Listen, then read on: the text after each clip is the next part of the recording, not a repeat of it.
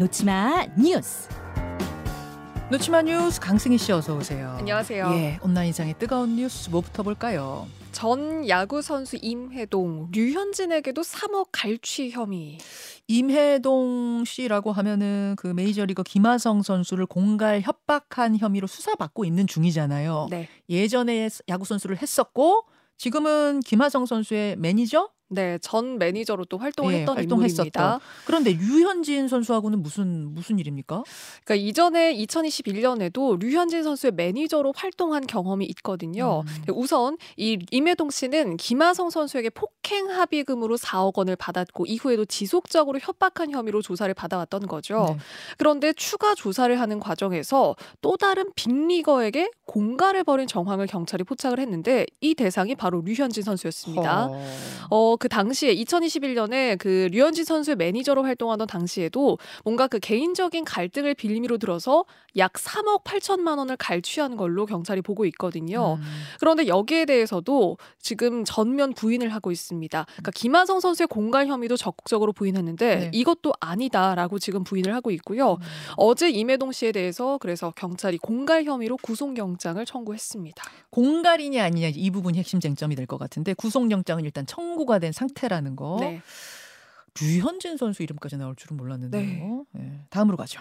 영하 30도에 방전된 테슬라 전기차. 이 우리나라 얘기는 아니고 지금 미국에서 극심한 북극 한파, 뭐 네. 엄청난 최강의 한파 때문에 고생하고 있는 건 알아요. 근데 테슬라 전기차에 무슨 일이에요? 그 미국의 시카고 지역에서 벌어진 일인데요.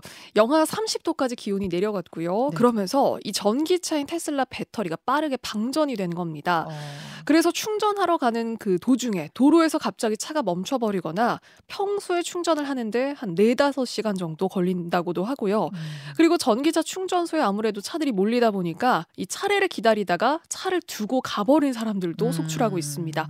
충전소보다 전기차 무덤이다 이런 말이 나올 정도라고 해요. 어, 물론 내연기관차도 우리나라도 이 추운 날씨에 배터리 방전이 좀 쉽게 되잖아요. 맞아요, 맞아요. 그런데 전기차는 아무래도 배터리 의존도가 더 높을 수밖에 없기 때문에 이런 현상이 벌어진 걸로 보이는데 음. 그런데 그럼 전기차의 문제냐 이게 한계냐라는 지적에 대해서는 꼭 그렇지는 않다는 겁니다.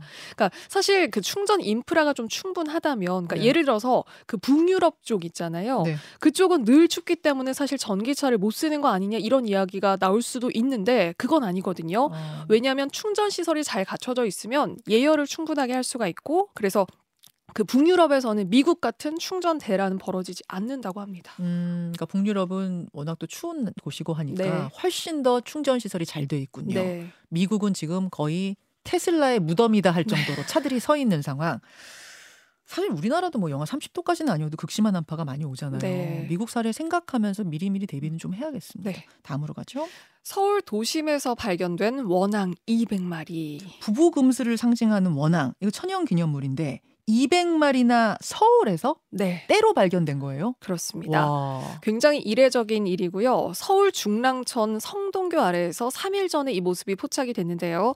원앙이 전 세계적으로도 2만 마리밖에 없어요. 음. 그런데 200마리나 우리나라에서 발견이 된 거고요. 어. 주로 수질이 깨끗한 곳에 서식을 하는데 그동안 한두 마리씩 발견이 된 적은 있거든요. 네. 그런데 무리를 지어서 이렇게 때로 발견된 게 굉장히 이례적인 일입니다. 음. 그 이번 그 원앙 때는요. 그 새 박사님으로 유명한 분이죠. 윤 무부 박사님이 발견을 하고 어. 이거를 그 직접 구청에 제보를 하셨다고 해요. 어. 그러니까 중랑천에 물이 좀 맑고 또 이 인근에 먹이가 많기 때문에 머물게 된 걸로 지금 추정을 하고 있는데 그런데 길조 같잖아요. 네. 또 그렇지만 이렇게 무리지어서 발견이 된 게 그렇게 반길만한 현상은 아니라고 해요. 어, 왜요? 왜냐하면은 이 서식지가 그만큼 줄어들었다는 그런 의미라고 볼 수 있고요. 아.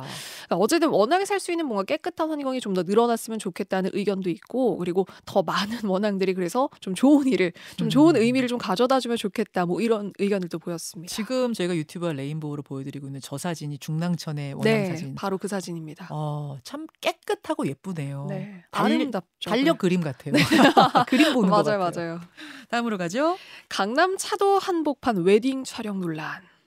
아니 웨딩 촬영은 보통 뭐 공원이라든지 뭐그 경치 좋은 데 가서 하는 거 아니에요? 네, 그런데 그 도심을 배경으로 찍고 싶었나 봅니다. 어허. 어, 이 사진 한 장이 논란이 됐는데요. 여기가 서울 강남구 도산대로입니다. 그러니까 왕복 12차선의 큰 대로인데 네. 도로 중간 횡단보도에 정장과 드레스를 입은 남녀가 뭔가 서로를 안고 사진 촬영을 하는 듯한 그런 포즈를 취하고 있어요. 음. 한쪽 도로에는 차들도 줄지어서 서 있고요. 그러니까 뭔가 뭐 통제를 하거나 이런 상황은 아닌 거죠.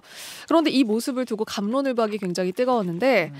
사진을 보니까 이게 횡단보도고 그리고 유턴하는 구역으로 보여서 음. 뭔가 달리는 곳이 아니니까 크게 위험하진 않은 것 같다. 뭐 음. 빨간 불일 때 얼른 찍을 수 있지 않냐? 뭐 자유다 이런 음, 의견이 있었는데 반면 민폐다라는 지적이 있었습니다.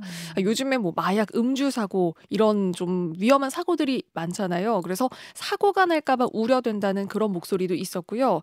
그리고 온라인상에서는 그 과거에 다소 좀 위험해 보이는 비슷한 사례들이 올라오면서 좀 우려를 더하기도 했거든요. 음. 우선 그 마포대교 위에서 그 차가 빠져나가는 그 도로 사각지대에 앉아서 촬영하는 모습. 어이구. 네, 그리고 유동 인구가 많은 도심 횡단보도에서 촬영한 경우도 있었는데, 어. 그러니까 이 사진을 보시면은 사람들이 앞을 보고 네, 빨리 네. 건너 가야 되는데 이 촬영을 구경하느라고 시선이 그쪽으로 쏠려서 아니 아니 좀- 구경도 구경이고 누가 사진 찍고 있으면 본능적으로 그 앞은 안 맞게 되잖아요 우리가 그러니까 지금 사람들 건너가야 되는데 저분들 앞을 지나칠 수가 없어서 다 네. 서 있는 거예요. 네, 그리고 사람들이 또 몰리다 아유, 보니까 저 완전 민폐다. 네, 좀 위험해 보인다는 지적도 있었습니다. 전 진짜 아니 뭐 독특한 거 찍고 싶어서 그러는 건 이해하지만 저 저거는 안 됩니다, 여러분. 저건 정말 민폐고 위험합니다. 네. 수고하셨습니다. 고맙습니다. 김현정의 뉴스쇼는 시청자 여러분의 참여를 기다립니다. 구독과 좋아요, 댓글 잊지 않으셨죠? 알림 설정을 해두시면 평일 아침 7시 20분 실시간 라이브도 참여하실 수 있습니다.